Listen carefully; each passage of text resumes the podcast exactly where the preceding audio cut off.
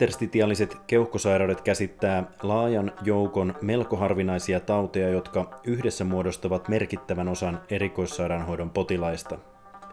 Keuhkofibroosit kuuluvat tähän ryhmään.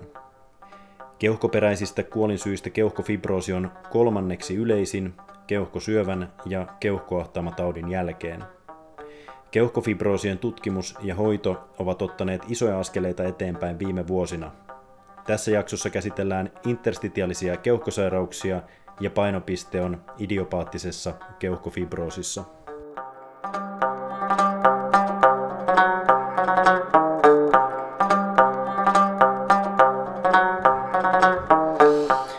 No niin, tervetuloa Keuhkopodcastiin. Mun nimi on Jere Reijula, toimin Hyksin keuhkoklinikassa erikoistuvana lääkärinä. Käy kuuntelemassa tarkemmat taustat ja motiivit intro-lähetyksestä. Voit myös seurata Instagramissa at keuhkopodcast ja toisaalta voit lähettää kommentteja, kehitysehdotuksia keuhkopodcast at gmail.com sähköpostiosoitteeseen. Tänään käsitellään interstitiaalisia keuhkosairauksia ja näistä erityisesti idiopaattista keuhkofibroosia. Mä sain mukaan vieraaksi aiheen ehdottoman huippuosaajan Helsingin yliopiston tutkimusvaradekaani, keuhkosairausopin professori Marjukka Myllerniemi. Tervetuloa podcastiin. Kiitoksia. Kliininen, kliinisen työn lisäksi olet tehnyt valtavasti merkittävää tutkimustyötä. Tällä hetkellä oman tutkimustyön lisäksi ohjaat lukuisia tutkijoita, toimit yliopiston tutkimusvaradekaanina ja professorina. Mikä keuhkosairauksissa ja tutkimustyössä on eritoten kiinnostanut? No, no keuhkot ylipäänsä on niin kuin laajalti tosi mielenkiintoinen elin. Et mullahan alkoi se tavallaan se tutkijan ura semmoisesta ajatuksesta, että mä olisin oikeastaan erikoistunut patologiaan ja, ja on, on kattonut niin kuin mikroskooppinäytteitä alun perin ihan uran alkuvaiheessa silloin, kun tein väitöskirjaa keuhkoista ja totesin silloin, että on todella mielenkiintoinen niin kuin anatomisesti, fysiologisesti elin, joka on täynnä ilmaa, ja sitten tietysti tämä hengittäminen on meille kaikille tärkeää, niin, niin tuntui siltä, että tässä, tässä, tällä alalla pystyy saamaan aika paljon aikaiseksi, jos, jos tekee jotakin sellaista työtä, missä, missä voi hoitaa potilaita vähän parempaan kuntoon, niin ehkä, ehkä se nyt on, on se tavallaan se isoin motiivi. Tota, väitöskirjaohjattavia on paljon, sitten meillä on paljon kliinisiä lääketutkimuksia tällä hetkellä keuhkofibroosissa, että vaikka me ollaan pieni maa, pieni populaatio, niin me, me saadaan tosi hyvin meidän lääketutkimuksiin porukkaa. Meillä on kilttejä, hyvin kompliantteja potilaita, jotka, jotka tykkää osallistua tutkimuksiin. Ja toisaalta me opitaan niistä itse tosi paljon, että, että saadaan uusia lääkkeitä käyttöön ja opitaan niiden käyttö jo ennen kuin ne tulee markkinoille hyvin mielenkiintoista. Ja nyt näihin liittyen meillä on haastava kapitteli interstitiaaliset keuhkosairaudet käsittelyssä. Nyt jos tätä määritelmää lähdetään perkaamaan, mitä tarkoittaa interstitiaalinen keuhkosairaus? Joskus puhutaan myös diffuusista keuhkoparenkkyymisairaudesta. Tarkoittaako tämä samaa kuin parenkkyymisairaudet? Millä nimellä näitä pitäisi kutsua ja ehkä mikä näitä yhdistää? Joo, se, se mikä on keskeistä niin kuin ymmärtää ihan jokaiselle lääkärille, joka hoitaa näitä sairauksia, jokaiselle potilaalle ja, ja tavallaan, että mikä se on se keuhkoparenkyymi. Mä itse tykkään kyllä käyttää tämmöistä suomalaista hyvää termiä kuin keuhkoparenkyymisairaus, mutta se, että eihän se sana parenkyymi tarkoita niin kuin meille yhtään mitään, se ei tarkoita oikeastaan niin kuin yhtään mitään, ellei sitä määrittele.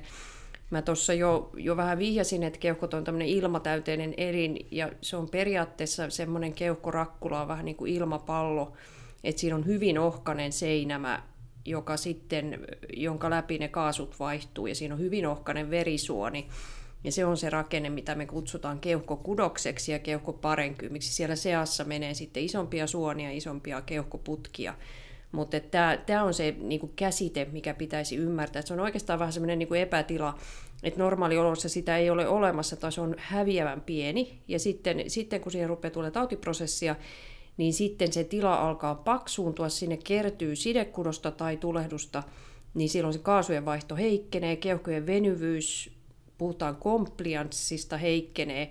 Ja tämän ymmärtäminen on keskeistä sille, että ymmärtää, että miten se, miten se potilaan oireet menee, että hapen, saaminen vähenee ja sitten, sitten rintakehän liikkuvuus vähenee, kun keuhkot ohjaa sitä rintakehän liikkumista. Näiden, näiden asioiden niin kuin tarkastelu hetken aikaa ennen vaikka erikoislääkäri, erikoislääkäriksi valmistumista on ihan, on ihan mielekästä, että ymmärretään se, se anatominen pohja sille, että mitä siinä taudissa tapahtuu. Mitä sitten on keuhkofibroosi? Jos välillä näkee, että puhutaan keuhkofibroosista ja idiopaattisesta keuhkofibroosista tällaisena niin kuin synonyymeinä, onko ne sama asia? Mitä termiä ehkä näissä fibrooseissa tulisi käyttää? Hmm. Siis joo, fibroosi ei varmaan aukea niin kuin maallikkotasolla, että sitten me puhutaan sidekudoksesta, sidekudostumisesta, mikä on äärimmäisen vaikea sana jo. että tota, Mutta jos ei sekään aukea, niin sitten voi käyttää ihan mun mielestä sana, sanaa arpeutuminen. Et sehän on kuitenkin tämmöinen niin kuin loppu, lopputuote tavallaan jostakin tulehduksellisesta tai, tai muusta prosessista se fibroosi. Itse tykkään tai me käytetään, me ollaan sovittu Suomessa, että me käytetään idiopaattisesta keuhkofibroosista sitä termiä idiopaattinen keuhkofibrosi, jotta meillä olisi niin kuin tarjota potilaalle joku diagnoosi, mitä hän voi niin kuin sanoa sairastavansa. Ö, mutta sitten se lyhenne IPF tuleekin englannin sanoista Idiopathic Pulmonary Fibrosis, joka on taas sitten vähän epäloogista, mutta meillä nyt ei ole muutakaan, että voidaan puhua tälleen sairaalaslangina ehkä IPFstä ja sitten potilaiden kanssa idiopaattisesta keuhkofibroista. Se on niin kuin aika selkeä peli silloin kaikille. Et tiedetään, mitä, mun mielestä se on ihan keskeistä, että se potilas tietää, mitä sairautta hän sairastaa, pystyäkseen niin kuin tavallaan kommunikoimaan sitä asiaa eteenpäin. Kyllä. Äh, nyt sitten on tullut muutaman kerran vastaan, puhutaan pleurafibroosista, ja tämä teksteissä jotenkin muuttuu keuhkofibroosiksi. Onko nämä sama asia? Voidaanko me puhua pleuron ja keuhkopussin fibroosista keuhkofibroosina? Ei ole sama asia, ihan eri juttu, eri elin. Eli keuhkopussihan on semmoinen yhden solukerroksen muodostama tämmöinen niin kuin kalvo, joka tuottaa nestettä, jotta se keuhko pääsee liikkumaan siellä rintaontelossa. Eli, eli tota, tietenkin joskus voi olla äärimmäisen vaikeaa, jos sitä fibroosia on paljon, niin määritellä tai määrittää, että mistä se nyt alun perin on lähtöisin, jos se valtaa niin kuin koko, koko keuhkojen alaa, mutta, mutta teoriassa ainakin niin, niin ihan eri juttu kysymyksessä. Meillä on sitten keuhkopussin fibroosisairauksia, pleuroparenkymaalinen fibroelastosi, sekin hankala, hankala lausua, niin tota, joka, joka sitten tosiaan lähtöisin sieltä keuhkopussista, että, ja niiden hoito ilmeisesti on myöskin hyvin erilainen. Joo, että kyllä tässä hirveän tärkeässä asemassa on se, että määritetään se diagnoosi oikein, että et käyttää niitä keinoja, mitkä on mahdollisia. Niin... No nyt näitä just vaikeasti lausuttavia keuhkosairauksia on pitkälle toista kymmentä vähintäänkin. Eli interstitiaalisia keuhkosairauksia me ei nyt selkeyden vuoksi näitä kaikkia luetella. Keskitytään pääosin IPFään, joka ehkä näistä on se yleisin tauti, mutta vielä vähän tätä taustaa enemmän, että lähdetään konkreettiaan, kuvitellaan, että ollaan nyt muualla kuin keuhkoklinikassa. Miten lääkärinä osaan epäillä, että potilaalla on jokin mm, keuhkofibroosi, tyypillisiä löydöksiä, miten tämän erottaa, jos hengenahdistusta on mukana, niin vaikka keuhkoahtaamataudista tai sydämen vajaatoiminnasta? Joo, toi on niin kuin äärimmäisen hyvä kysymys ja mulla on ilo vastata siihen, koska me ollaan tehty aika paljon pohjoismaista yhteistyötä ja esimerkiksi Tanskassa on sellainen tilanne, että siellä on niin kuin aika paljon kardiologiaa enemmän kuin mitä, mitä ehkä, ehkä meillä se tasapaino on niin päin, että, että siellä epäillään usein jotain sydänperäistä sairautta, mutta meillä aika usein osuu, osuu oikeaan jo siellä terveyskeskuksessa tai työterveyshuollossa, kun epäillään keuhkofibroosia. Me lähdettiin tämmöistä oikeastaan selvittäänkin, kun me vähän ihmeteltiin tässä suomalaisessa keuhkofibroosi-rekisteriaineistossa, että mistä tämä johtuu, että meillä tulee oikeasti potilaat niin kuin ihan lähetteellä ihan oikealla diagnoosiepäilyllä jo. Ja tota, meidän yllätykseksi me ajateltiin, että se voisi olla tämä spirometri, eli keuhkotoimintakokeiden mittaamislaite, on aika, aika laajasti saatavilla terveyskeskuksissa ja astmaohjelman vuoksi, että se olisi se syy. Mutta eipä ollut, vaan se syy on, on se, että meidän potilaat pääsee ihan vastaavalla tavalla, kun pääsee siihen spirometriin, pääsee siihen keuhkokuvaan. Et valtaosa näistä löydöksistä kuitenkin näht, on nähtävissä siinä varhaisvaiheessa ja jo itse asiassa vähän ennen sairastumista keuhkokuvassa, niin, niin tota, tämä on se syy, että meillä suomalaiset potilaat diagnosoidaan ajoissa ja useimmiten aika lailla oikein, että semmoisia hirveitä viiveitä, niin kuin ainakaan lääkäristä johtuvia, ei, ei siihen diagnostiikkaan tule. Eli voisiko tämä jotenkin kiteyttää näin, että jos on hengen ahdistusta, pidempään kestänyttä yskää ja tämän tyyppistä, niin se keuhkokuva on aika hyvä perustutkimus, joka herkästi tulisi ottaa. Joo, joo ja siitähän ei paljon haittaa ole kenellekään. Että se on halpa, hyvä tutkimus, laajasti saatavilla, johtuen ehkä, ehkä niin kuin historiasta kuitenkin, että on ollut, on ollut pienoiskuvauksia, on ollut tarvetta tuberkuloosin takia tehdä keuhkokuvauksia, niin, niin tota, koska sehän oli aikaisemmin kansantauti. Niin siinä mielessä meillä on, meillä on hyvä, tosi hyvä tilanne. Ja sitten ehkä se, että meillä on alalla aika paljon tutkimusta, niin tekee sen, että, että ihmiset tietää, osaa epäillä tämmöistäkin sairautta, potilaatkin itse osaavat joskus. No mitä sitten, kun tämä epäily keuhkofibrosista herää? Onko se suoraan lähete keuhkoklinikkaan? Voidaanko me tehdä nyt terveyskeskuksessa jotain valmistelevia tutkimuksia? Keuhkokuva tulikin, spirometriaa kenties. Joo, ne on ne perus, perusjutut, sitten ihan perusverenkuva, sydänfilmi yleensä. Yleensähän nämä on vähän vanhempia ihmisiä, jotka sairastuu keuhkoparenkymissairauteen, niin, niin tota, hyvä poissulkea, ettei nyt kuitenkaan ole mitään siellä sydänfilmissä ja ihan, ihan tosiaan peruslabrakokeet. Me ei kansainvälisissä suosituksissa vaihtelee tosi paljon, me ei oteta rutiinisti minkäänlaisia niin kuin autoimmunikokeita, reumakokeita, jos, etenkin jos potilaalla ei ole mitään oireita. Et perusverikokeet riittäisi silloin hyvin. No sitten nyt päästään itse aiheeseen idiopaattiseen keuhkofibroosiin eli IPF. Kuinka yleinen tämä IPF on? Suomessa ollaan ihan laskettu potilaita katsoen sairauskertomusrekisteristä, että kuinka paljon näitä, näitä ihan puhtaita niin kuin nämä kansainväliset diagnostiset kriteerit täyttäviä potilaita on, ja niitä on semmoinen kahdeksisen sataa noin tuhat. Katsoisin, että ehkä siinä ei ole, ehkä se ei kuitenkaan se matikka ollut semmoista, että me saatiin ihan joka ikinen potilas siihen mukaan, mutta, mutta melkein. Et tuhat kunta. Mitä eroa on UIPllä ja IPFllä?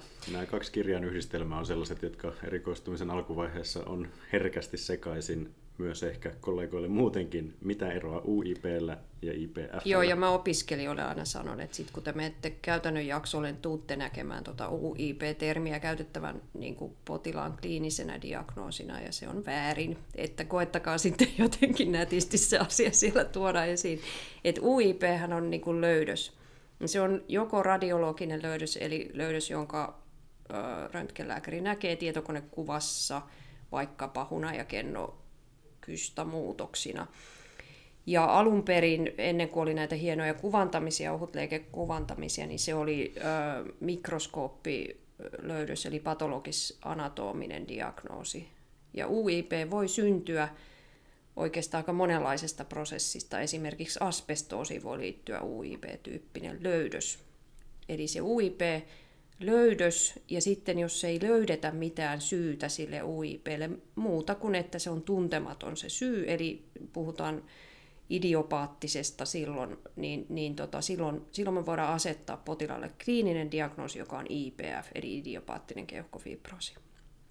Korostan vielä, että se IPF, idiopaattinen tarkoittaa tuntemattomasta syystä olevaa, koska se tuppaa tuossa käytännön, työssä välillä vähän unohtumaan. Et jos sillä potilalla on joku syy sille, reuma, asbesti, krooninen tulehdus, sille fibroosille, sille UIP-löydökselle, niin silloin se ei ole idiopaattinen keuhkofibroosi.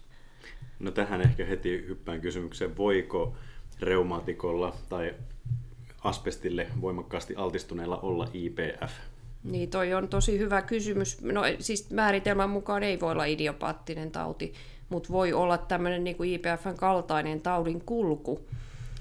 Ja meillähän on Suomessa vähän erityinen tilanne, kun meillä on aika paljon ollut asbesti, niin kuin asbestille altistuneita potilaita ja heillä sitten todetaan tämmöinen UI-pelöydys ja sitten me arvioidaan, että onko, onko mahdollisesti potilalla idiopaattinen keuhkofibroosi vai asbestoosi. Ja tota, se voi olla joskus niin kuin äärimmäisen vaikeaa se rajan vetäminen, mutta sillä on iso, merki, iso merkitys, että mikä diagnoosi me asetetaan, että joko potilas saa korvauksia sairastuttuaan työperäisesti asbestiin aiheuttamaan sairauteen, tai sitten jos potilaalla todetaan idiopaattinen tauti, niin silloin hänellä on mahdollisuus saada lääkehoitoa. Et jos on hyvin semmoinen rajatapaustilanne, niin sitten me saatetaan joutua jopa neuvottelemaan potilaan kanssa, että kummin päin tässä nyt toimitaan. Et tota, Tämä ei ole ihan helppo kysymys. Reuma, reumadiagnoosi tällä hetkellä poissulkee sen, että potilas ei saa antifibrootista lääkehoitoa.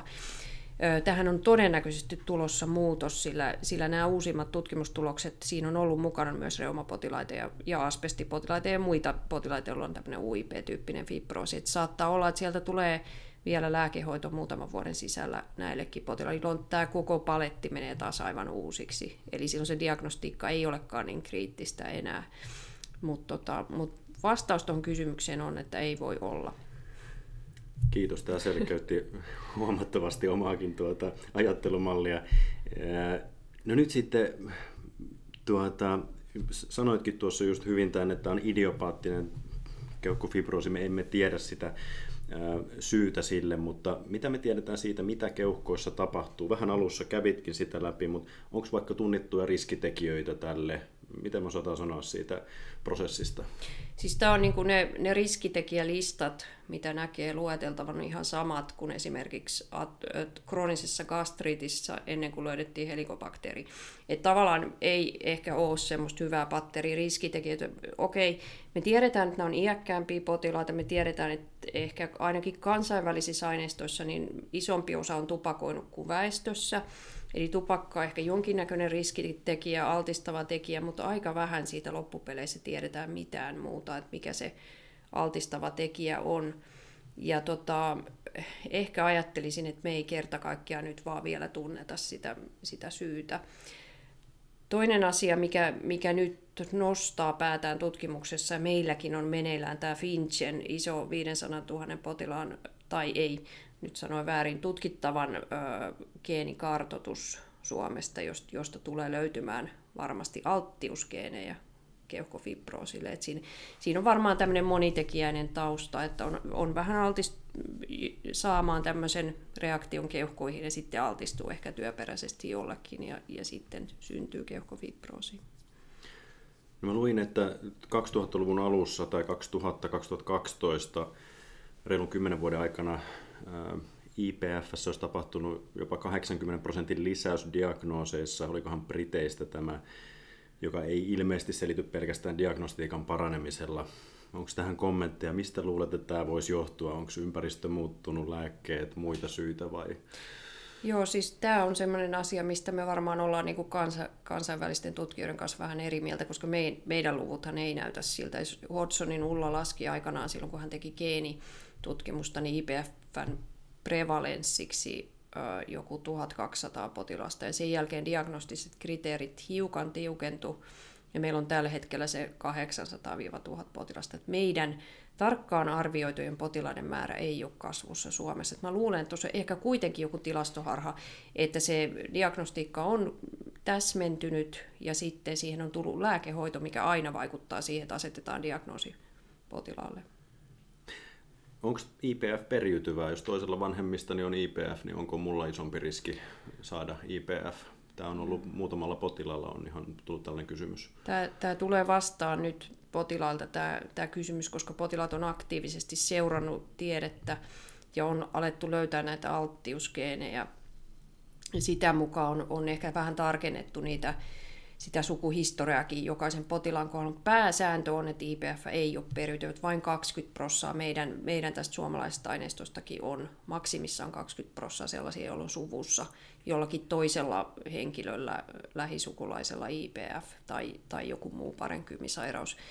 Mutta kyllä näitä geenejäkin rupeaa löytymään, että saas nähdä nyt, mitä sieltä vielä, vielä niin kuin ilmenee. Ja, ja sitten kun jotain asiaa ruvetaan tutkimaan, niin sitten niitä yhtäkkiä niin kuin ilmestyy niitä, niitä perheitäkin. Meille on ilmestynyt nyt monia perheitä, joissa on, on paljon IPF. Et se on, kyllä, tulee olemaan tosi mielenkiintoista kartottaa niitä geenejä ja toisaalta sitten tavallaan selvittää se, että kuinka periytyvää se nyt oikeasti on. Mutta mut yleensä, jos ei ole lähisukulaisilla idiopaattista keukofibroosia tai muuta, niin, niin voi sanoa aika, aika turvallisesti, että ei se niin kuin lapsille ainakaan periydy. Ja tällä hetkellä meillä ei ole mitään testiä, millä me voitaisiin arvioida, että onko, onko semmoista, niin kuin, että me tiedetään niin huonosti niistä geenivirheistä, että mitä ne aiheuttaa, että en lähtisi testaamaan kyllä, se voi johtaa vaan niin kuin tosi, tosi ikävään lopputulokseen, että on, on todetaan joku mutaatio, mutta sitten se ei välttämättä ikinä aiheuta mitään sairautta, että sekään ei ole kiva elää semmoisen pelon kanssa sitten.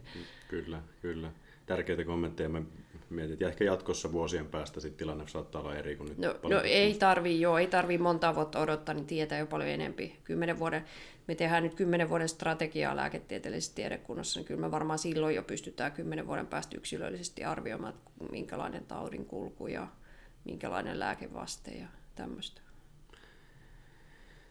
No nyt, miten me päästään IPF-diagnoosiin? Tuossa ollaan käyty jo monia, monia perusjuttuja, mutta voidaanko me diagnosoida tätä nyt tosiaan pelkän keuhkokuvan perusteella, ehkä jos on tehty keuhkoembolia TT, jossa monesti tämä epäily herää, riittääkö se, tämä HRTT tuo näitä eri UIP-tyypin tai eri, eri muotoja, mikä on se diagnostinen kriteeri tälle IPFlle ja tehdäänkö me laboratoriokokeilla jotain? Mm. No laboratoriokokeilla toistaiseksi tehdään aika vähän. Että semmoista hyvää biomerkkiainetta, vaikka niitä on paljon tutkittu, niin ei ole löytynyt. Siinä on niinku, tälläkin alalla ehkä tullut aika iso pettymys. Mutta tota, radiologiassa tilanne kehittyy koko aika. Meillä on tosi laadukkaat tämmöiset niin kuin tietokonekuvaukset, että meidän niin kuin, Torx-radiologien erikoislääkäreiden toive on, että saataisiin saada tämmöinen hyvä volyymi HRCT-kuvaus, eli potilas hengittää keuhkot täyteen ilmaa ja sitten, sitten kuvataan koko keuhkojen alue ja saadaan aika hyvä käsitys siitä, että minkälaisia muutoksia siellä on ja ne pystytään luokittelemaan. Sille, jos ei päästä 80 prosentin kohdalla potilaista päästään varmaan diagnoosiin idiopaattisessa keuhkofibrosissa. Eli potilas pääsee siinä aika helpolla, mutta sillä jos ei päästä diagnoosiin, niin periaatteessa pitäisi ottaa koepala keuhkosta, mutta se on sitten vähän monimutkaisempi juttu. Et siinä, siinä pitäisi rintakehä avata nuku, nukutuksessa ja käydä kaivamassa sitten kunnolliset hyvät koepalat keuhkosta. Et se on jo potilaalle tosi iso juttu ja kaikille potilaille semmoista leikkausta ei voi tehdä. Sitten on kehitetty semmoinen kryobiopsia-mahdollisuus, että, että potilaalta otetaan niin jäädyttämällä pieni koepala, ja se voidaan tehdä bronkoskopiassa, mutta, mutta sieltä, sieltäkin tulee niin pieniä paloja, että se ei, se ei ratkaise ihan kaikkia ongelmia, mutta että nämä keinot meillä on niin periaatteessa siinä käytettävissä, ja se on kyllä tämmöistä erikoissairaanhoidon temppuilua sitten tavallaan se diagnostiikka. Että ei, se, ei se millään muotoa ole helppoa. Joskus jäädään tilanteeseen, että me ei tiedetä, mikä se potilaan spesifi diagnoosi on, ja sitten meidän täytyy vaan odotella ja katsoa, miten se tauti niin kuin etenee, ja ikään kuin se kliininen kulku sitten kertoo meille, että se aika, aika siinä on hyvä konsultti kyllä myös, että, että joskus meillä menee diagnoosit sitten tavallaan ihan uusiksi, kun, kun odotellaan vähän ja kuvataan uudelleen ja, ja katsotaan. Eli diagnoosin tekeminen ei tarvitse olla hätiköityä, sitä voi ottaa aika lisääkin välillä käydään varmasti moniammatillisia meetingejä paljon läpi näissä. On näitä sekoittavia tekijöitä, asbestoosia, sidekudossairauksia, muuta. Tämä ei ole helppoa. Ei, Aina. ei. Näin, näin voi sanoa jo. Ei Miten se helpoimmillaan menisi? Onko se niin, että jos ei ole mitään, on hyvin perusterve ilman altistuneita, HRTT näyttää tyypilliseltä UIPltä, voinko silloin sanoa, että hänellä on IPF? Joo, kyllä se niin kuin, en, en voi sanoa potilaan kannalta parhaimmillaan, mutta meidän kannalta niin kuin parhaimmillaan Tulee menee korjaus. näin, että, tota, että se diagnoosi tulee siitä hyvälaatuisesta tietokonekuvauksesta. Et tästä toki voidaan keskustella sitten, että missä se kuvaus kannattaa tehdä. Et yleensä kannattaa silloin keskittää sellaiseen yksikköön, jossa on röntgenlääkäri, joka valvoo sen kuvauksen ja katsotaan, että se tulee tehtyä huolella. Niin silloin se menee yhdellä kuvauksella periaatteessa. Silloin voidaan harkita lääkehoidon aloitusta niin kuin heti sen jälkeen diagnoosi asetettu. No ilmentyykö IPF keuhkojen ulkopuolella? Tässä on monia sairauksia, jotka tekevät sitä, mutta miten IPF? Onko se puhtaasti keuhkotauti vai onko sitä jossain muualla elimistössä? Joo, nyt kysyt taas tosi fiksuja, että, että ehkä kliinikkona voisin sanoa, että ei ilmenny. Että osalla potilaista on siinä alkuvaiheessa voi olla niveloireita tai jopa kuumeilua. Semmoisia taudinkuvia me nähdään, että silloin, silloin ollaan siellä niin kuin sidekudostauti päädyssä tavallaan sen fenotyypin kanssa. Mutta, tota, mutta sitten on tutkimuksia, että esimerkiksi sellainen italialainen tutkimus, missä, missä on osoitettu, että maksassakin on fibroosi, jos on keuhkofibroosi. Ei se niin yksinkertaista, että aika vähän me vielä oikeasti tiedetään tästä systeemisairaudesta IPFssä. Milloin bronkoskopia tulisi tehdä? Onko sillä käyttöä IPF-diagnostiikassa?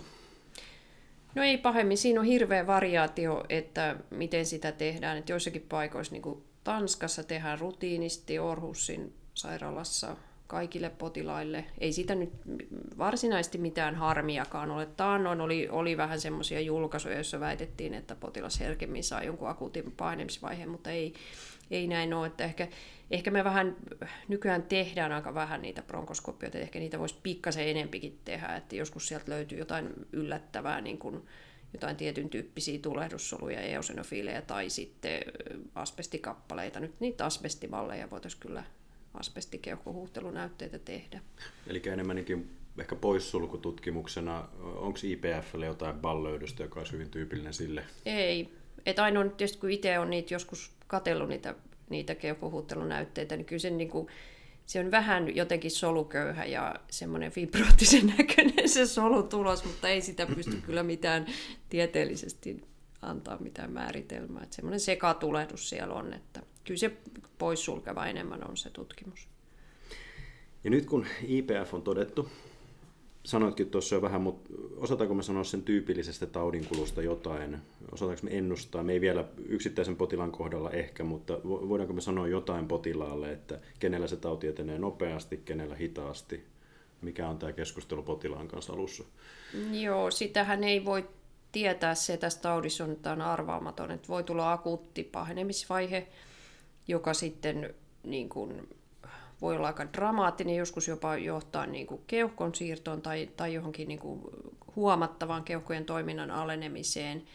Ja tota, niitä on hyvän ennusteen merkkejä kyllä joitakin, joita on tunnistettu, mutta ihan, ihan hirveän hyvin me ei pysty tästä ennusta. Yskä on sellainen oire, jos IPF-potilaalla todetaan yskä, niin se katsotaan, että se on vähän semmoisen huonomman ennusteen merkki. Muita on sitten naissukupuoli, se toteamishetkellä todettu keuhkojen toiminta, kokeiden tulos, mistä voidaan ehkä hiukan arvioida, että miten tämä homma tulee menee.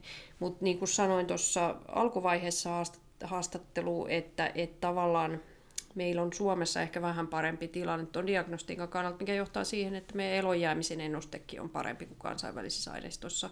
Et siinä mielessä täytyy, täytyy suhtautua niin kuin aina kriittisesti siihen, jos jostain netistä menee lukemaan, lukemaan jotakin no tietoa. No tämä on just tätä, että on tullut vastaan, niin. potilas on käynyt googlettamassa sit fibroosin ja on tullut jopa tällainen kommentti, että tämähän on pahempi kuin syöpä. Mit, mitä tällaiseen voi reagoida? Niin, siis elonjäämisen ennuste toki voi olla huonompi kuin monessa syövässä. Et eihän tämä niinku mikään kiva tauti ole. Et pahimmillaan, jos se, jos se niinku etenee, oireet lisääntyy, niin, niin se on niinku neljä ja puoli vuotta ehkä se elonjäämisen keskimääräinen ennuste. Että, et siinä mielessä, mutta... Tuo, nyt miten me voidaan sitten tehdä tälle asialle? Eli ensin jos käydään lääkehoitoa läpi, miten IPF hoidetaan. Meillä on lääkkeitä, mutta kenelle näitä pitäisi aloittaa, milloin niitä aloitetaan, mitä lääkkeitä on käytössä? Joo, siis käytössä on nyt kaksi, kaksi lääkettä, jotka on, jotka on siis eri, ei erityiskorvattavia, vaan korvattavia. Eli potilas joutuu maksamaan Suomessa 640 euroa sitä apteekin omavastuuosuutta vuosittain, että on ehkä vähän ehkä vähän epäreilu asetelma niin potilaan kannalta, mutta hirveän tärkeä siinä lääkehoidon alkuvaiheessa, kun aloitetaan lääkehoito, joka ei paranna sitä tautia, vaan estää sen etenemistä. Just tärkeää, että potilas ymmärtää ja se hoitava lääkäri ymmärtää, että ei ole odotettavissa mitään parametria, mikä parantuisi sen hoidon aikana.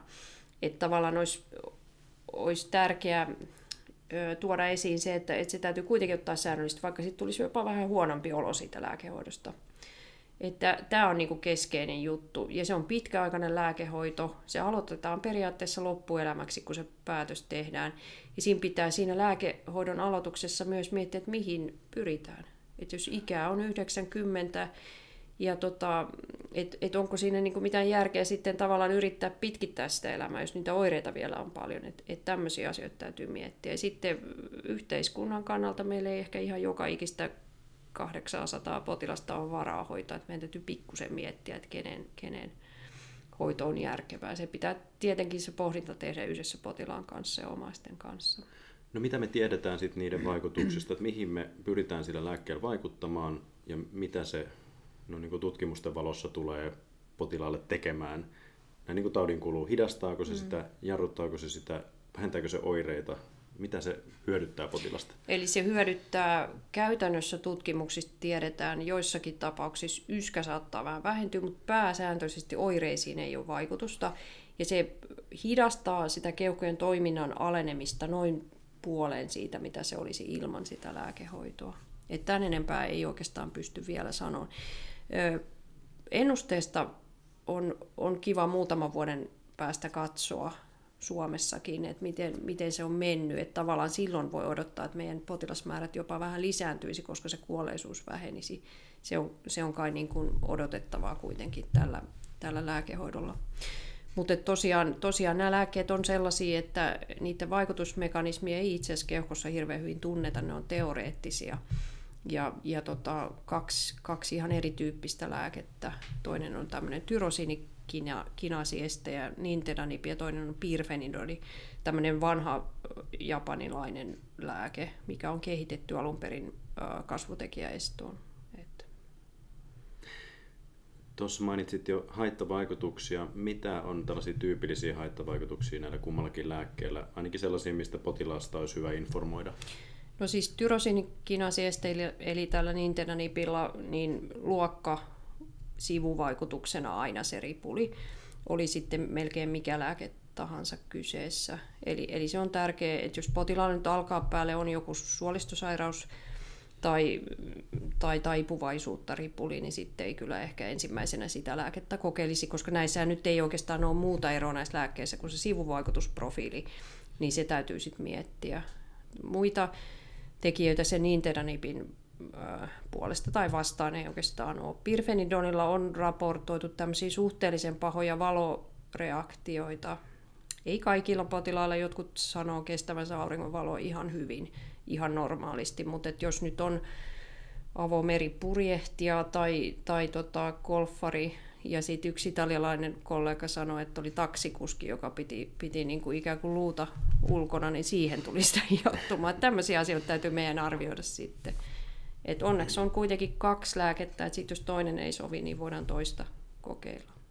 No mitä sitten, jos näitä tulee, näitä haittavaikutuksia, onko se suoraan lopetus, vaihto toiseen lääkkeeseen, voidaanko tauottaa jopa palata samaan lääkkeeseen takaisin vai onko joku redusoitu annos, jolla... Niin kyllä me tiedetään tästä nyt, kun ollaan seurantatutkimuksia tehty, että jopa on käynyt niin, että potilas on välillä ollut toisella ja sitten taas palannut toiseen. Että se on, tämä on tämmöisiä niin kuin oikeastaan, mitä potilaan kanssa sitten neuvotellaan. Että kyllä siinä on hyvin paljon liikkumavaraa, eikä mun käsittääkseni niin tarvetta, siitä ei ole mitään tutkimusnäyttöä, että olisi tarvetta edes mihinkään pitkin taukoihin, että sen kun lopettaa yhden ja aloittaa ehkä viikon päästä tai kahden päästä toisen. Et maksa-arvojen seuranta tässä toki niin kuin kaikissa uusissa lääkkeissä niin pitää olla. No miten sitten välillä antifibroottiset lääkkeet, nämä jotenkin ehkä tällaiseen immunosuppressiiviseen lääkitykseen jostain syystä monesti harhautuu, tai en tiedä harhautuuko, mutta miten infektioiden yhteydessä, tuleeko näitä tauottaa? Niin siis periaate, niin... periaate on, että kun tässä on kuitenkin aina niin kuin meidän vinkkelistä se riski sillä akuutille pahenemisvaiheelle, jotakin infektiotkin voi laukasta, ja nämä lääkkeet ehkä se niitä. Periaate on, että ei tauotettaisi niitä lääkkeitä, jos se ei ole pakko. Et toki jos tulee joku tilanne, että ja Nintendo niipissä taitaa vieläkin olla se, että pelätään niitä verenvuotoja, koska se on kasvu, verisuonin kasvutekijä inhibiittori. Mutta siitä ei ole mitään osoitusta, että se lisäisi verenvuotoja, että tauotetaan sitten leikkausten ajaksi. Mutta että, että periaatteessa ei tarvitse tauottaa.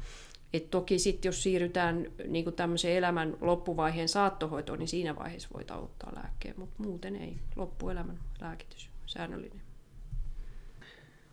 Puhuit tuossa, että on loppuelämän lääkitys milloin pohditaan sitten kuitenkin IPF-lääkityksen lopetusta, vai pohditaanko sitä, onko sitä joissain tilanteissa järkevää lopettaa, jos otetaan haittavaikutukset pois nyt tästä? Eli...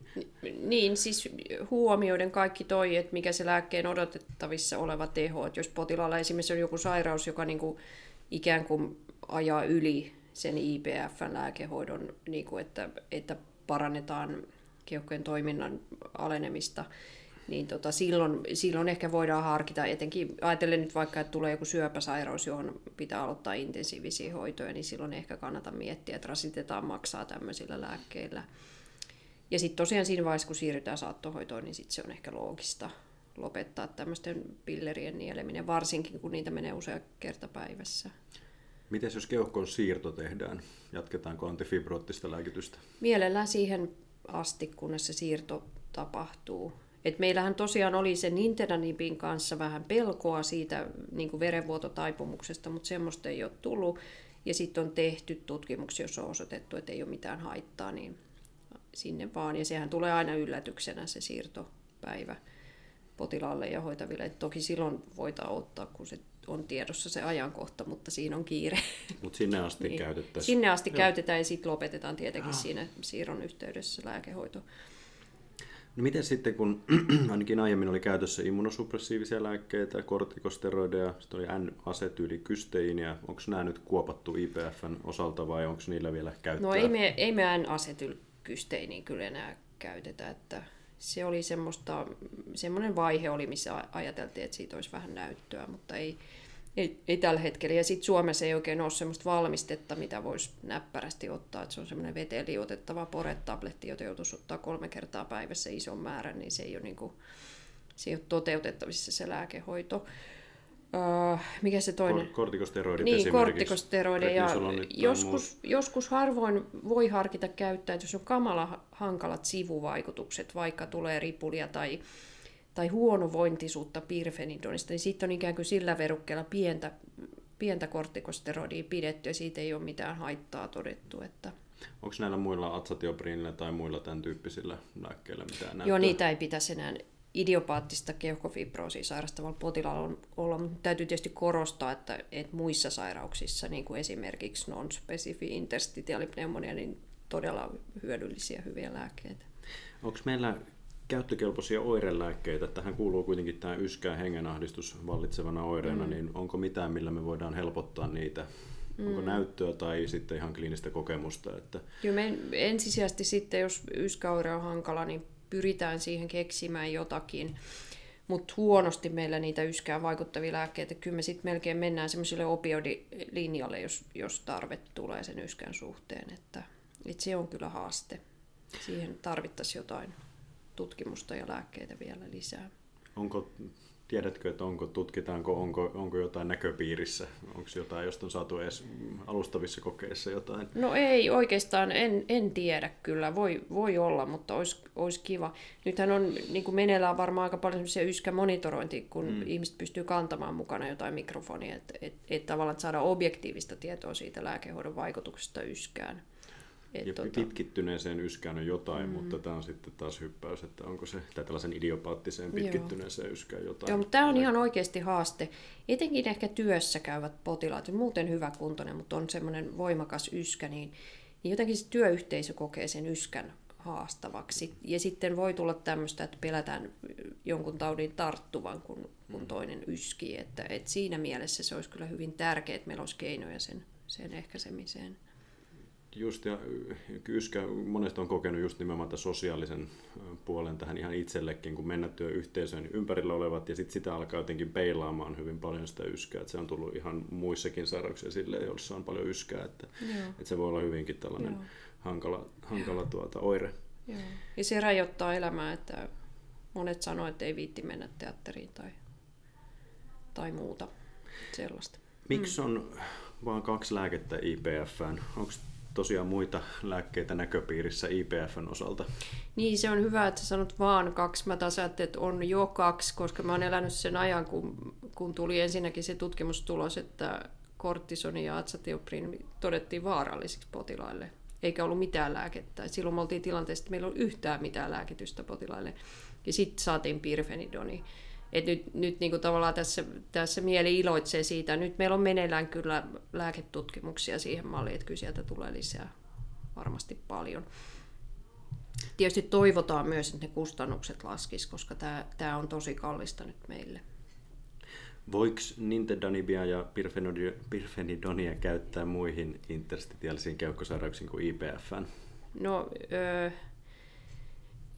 Tällä hetkellä ei, ole, ei taida vielä olla edes Euroopan lääkeneuvoston hyväksyntää sille, mutta, mutta on tehty tutkimus, jossa on todettu näillä muilla pro, niin kuin progressiivisesti käyttäytyvillä eli etenevillä tautimuodoilla ihan sama hyöty kuin mikä, mikä idiopaattisessa keuhkofibroosissakin on. Mutta sitä odotellessa, että saadaan sitten viranomaisluvat, ja, koska nämä on niin kalliita lääkkeitä, että niitä ei kyllä kukaan pysty itse kustantamaan. Se on noin 30 000 euroa vuositasolla se lääkekustannus potilaalle. Ja sitten kun se odotettavissa oleva hyöty ei kuitenkaan ole se, että potilas paranee, vaan, vaan että sitä pitää jatkaa niin kuin seuraavat 50 vuotta sitä lääkehoitoa. No, tämä lääkekorvattavuus perustuu Suomessa tällä hetkellä tähän FVC-arvoon 59 10 prosentin välillä viitearvosta. Miksi tätä lääkitystä ei kannata aloittaa yli 90 prosentin FVCllä? Onko tähän hoidollisia perusteita vai onko tämä puhtaasti kustannussyy? No siihen ei ole niin kuin hyvää perustetta siihen, että se on rajattu noin. Et meillähän alun perin itse Suomessa oli 50-80. Ja sitten Kaunisto Jaana teki sitä meidän rekisteritutkimusta ja totesi, että, että yli 50 prosenttia meidän potilaista diagnoosivaiheessa on siellä vitaalikapasiteetti yli 80 luokassa eikä ollut lääkehoidon kelpoisia. Ja tota, sitä saatiin, siihen se on mun tutkijan uran huippuhetki, kun saatiin nostettua sitä rajaa 90, että saatiin oikeasti jotain hyötyä tästä tutkimuksesta potilaille.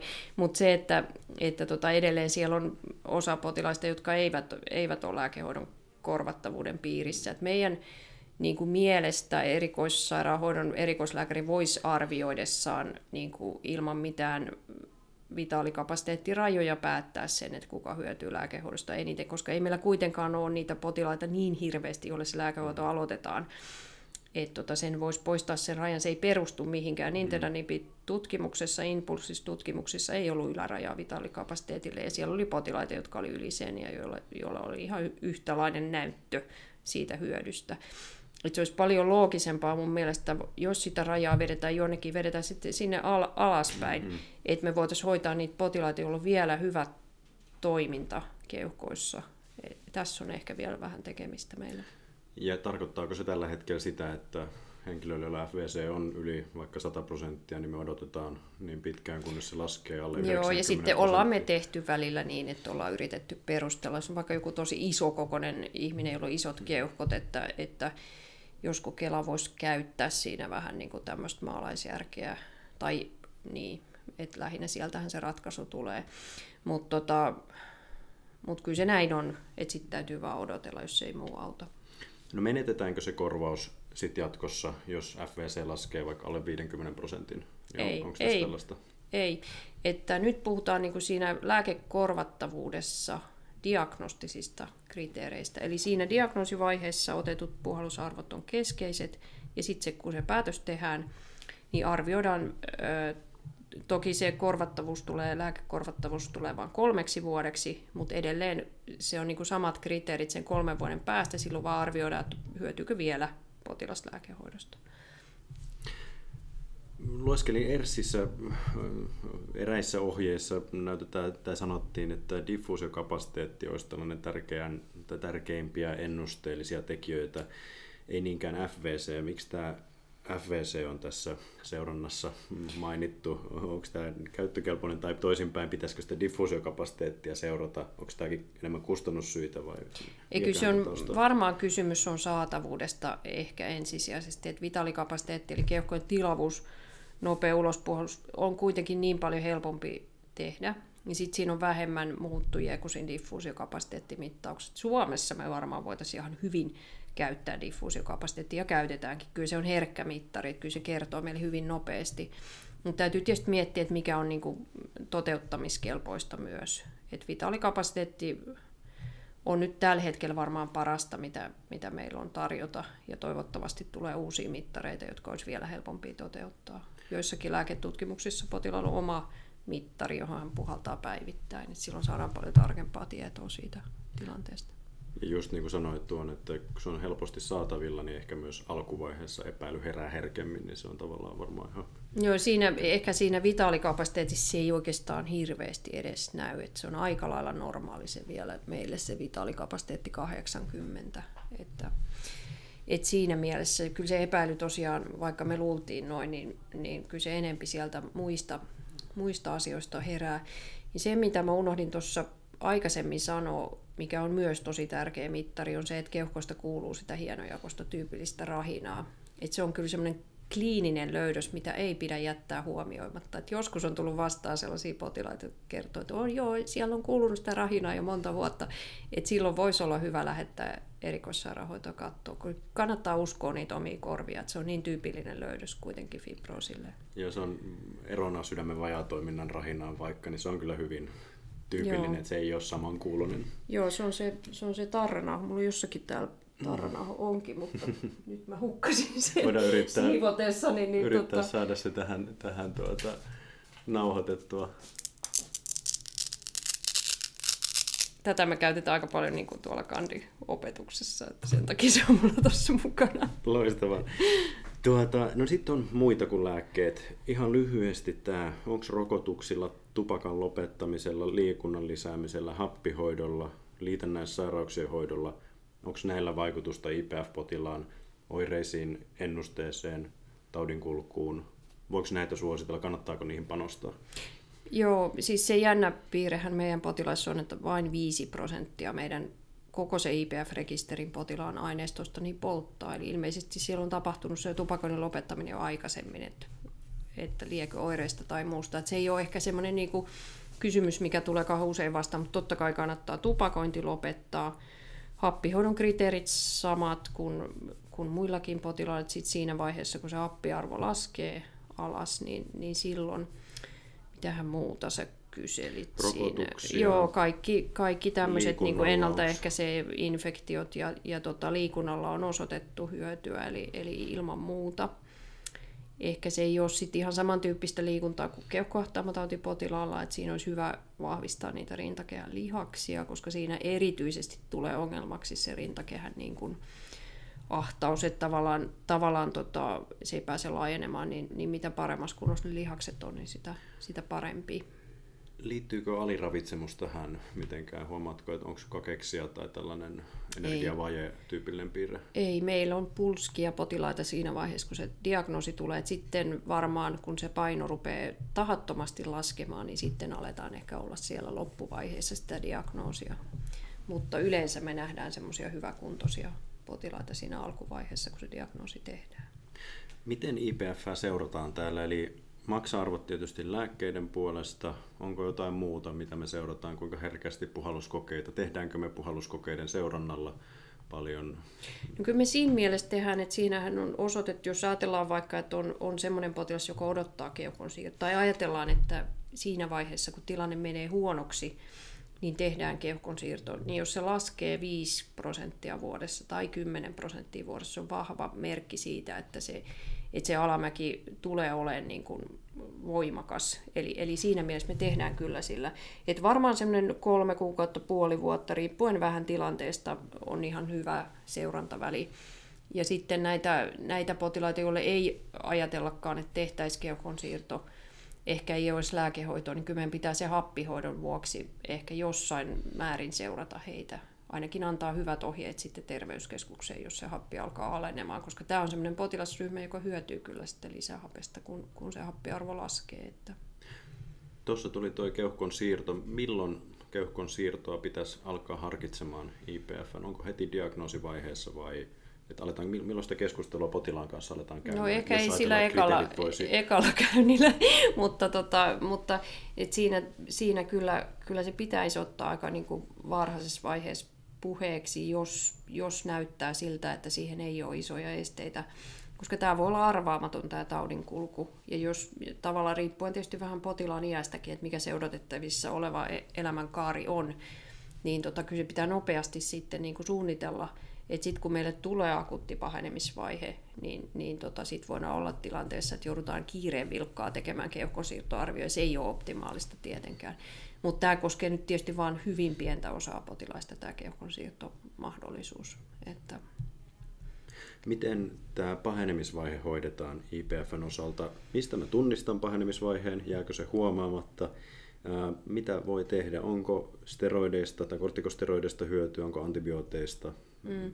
Siis et, ei jää huomaamatta, sen voi sanoa, että potilas on akuutisti sairas ja huonohappinen. Keuhkokuva menee usein vähän vaaleaksi, eli, eli nestepitoisuus lisääntyy, sinne tulee keuhkovaurio, vähän tämmöinen niin kuin vauriokeuhkon näköinen tilanne.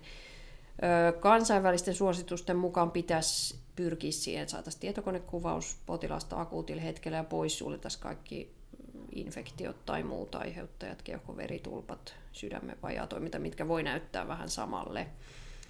Eli Jos... tavallisia tauteja voi tulla siis myöskin IPF-potilaille.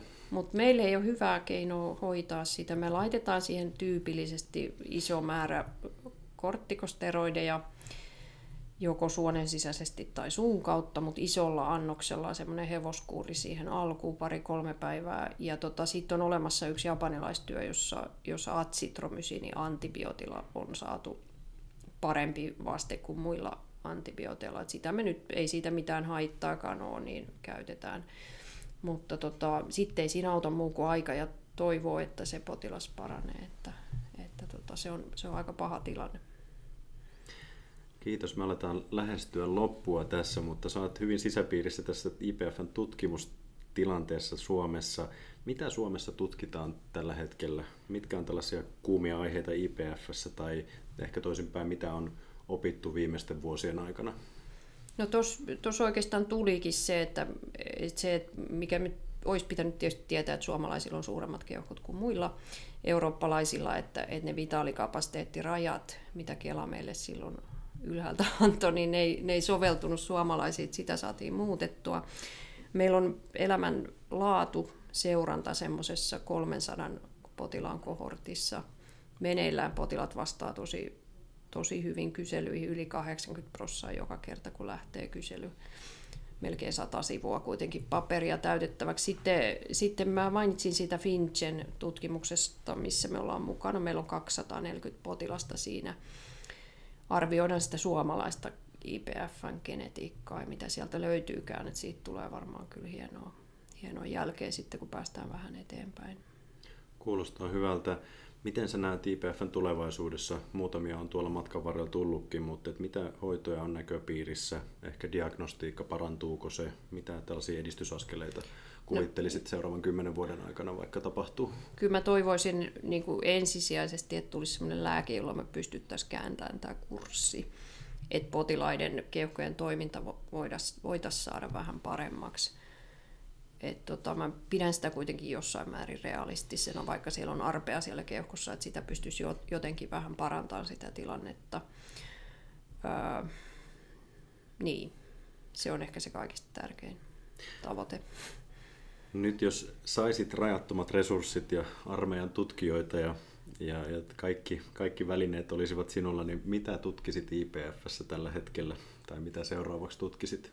Mm. Vai ollaanko jo oikealla tiellä? Joo, ei kyllä niitä lääke, lääketutkimuksia varmaan, varmaan pitäisi tehdä vielä paljon enemmän ja paljon pidempään. Et nythän me ollaan tilanteessa, että, että kun on kuitenkin krooninen sairaus, meillä on hirmu vähän niitä mittareita. Että jos, just jos se asia tai saataisiin joku biomarkkeri, millä me voitaisiin mitata, että miten se hoitovaste menee, että kyllähän siinä olisi niin kuin vielä paljon tehtävissä. Että lääketutkimukset on niin kalliita nykyään, että tota, et ei, ei nämä meidän menetelmät ole ollenkaan niin kuin sillä tasolla, mitä niiden pitäisi olla. Et nyt on vasta kuitenkin ehkä kymmenisen vuotta ollut se tilanne, että me ylipäänsä tiedetään, mikä se päätetapahtuma pitää olla. Et ekat tutkimukset, mitä tehtiin, meni pieleen sen takia, että laitettiin päätetapahtuma kuolema, jota ei tapahtunut sitten vuoden seurannassa, kun tämä on krooninen hitaasti etenevä sairaus kuitenkin, niin, niin tota, että tavallaan tässä on niin kuin, oppimiskäyrä on ollut suuri, että kyllä tässä vielä, vielä paljon tehtävää, tekoälyt ja kaikki tulos. Eli toivoa on myöskin. Joo, kyllä potilaalle on. Ei välitöntä, mutta, mutta kyllä mä aina potilaalle sanon, että jos jossakin pitää sairastua IPF, niin Suomi on ihan hyvä paikka sille. Että täällä on niin hyvät kuitenkin kliininen osaaminen ja tutkimukset, mihin voi osallistua. No nyt lopuksi, jos tätä voi aihetta kiteyttää kolmeen pointtiin, noin kolmeen pointtiin, mitä pitäisi muistaa IPFstä? Öö, no ehkä se, että keskitettäisiin diagnostiikka semmoisiin yksiköihin, missä, missä on niin osaava radiologia, eli, eli osataan kuvata ne potilaat oikein. Ää, mitähän muuta tuohon nyt sanoisi.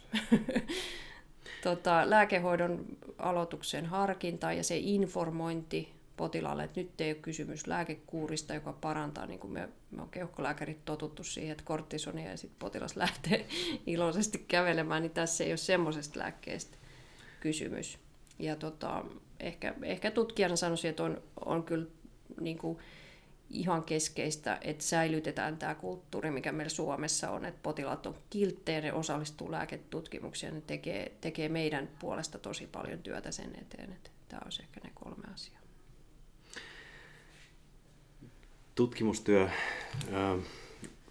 on varmaan tällainen työ, joka tulee herkästi kotiin asti. Miten sä irtaudut töistä? Pystytkö irtautumaan? Onko jotain Joo. hyviä keinoja? Joo, mä oon tehnyt 20 vuotta kuitenkin tätä työtä, että mä en niinku e, osaan kyllä kääntää itteni sitten siihen vapaa-ajan moodiin. Mulla on kaksi kääpiösnautseria, joiden kanssa mä vietän vapaa-aikaa. Ne ei anna mun tehdä töitä illalla. Hieno, suuri kiitos Marjukka Myllerniemi. Toivottavasti saadaan sut vielä mukaan perkaamaan näitä muitakin interstitiaalisia keuhkosairauksia jatkossa.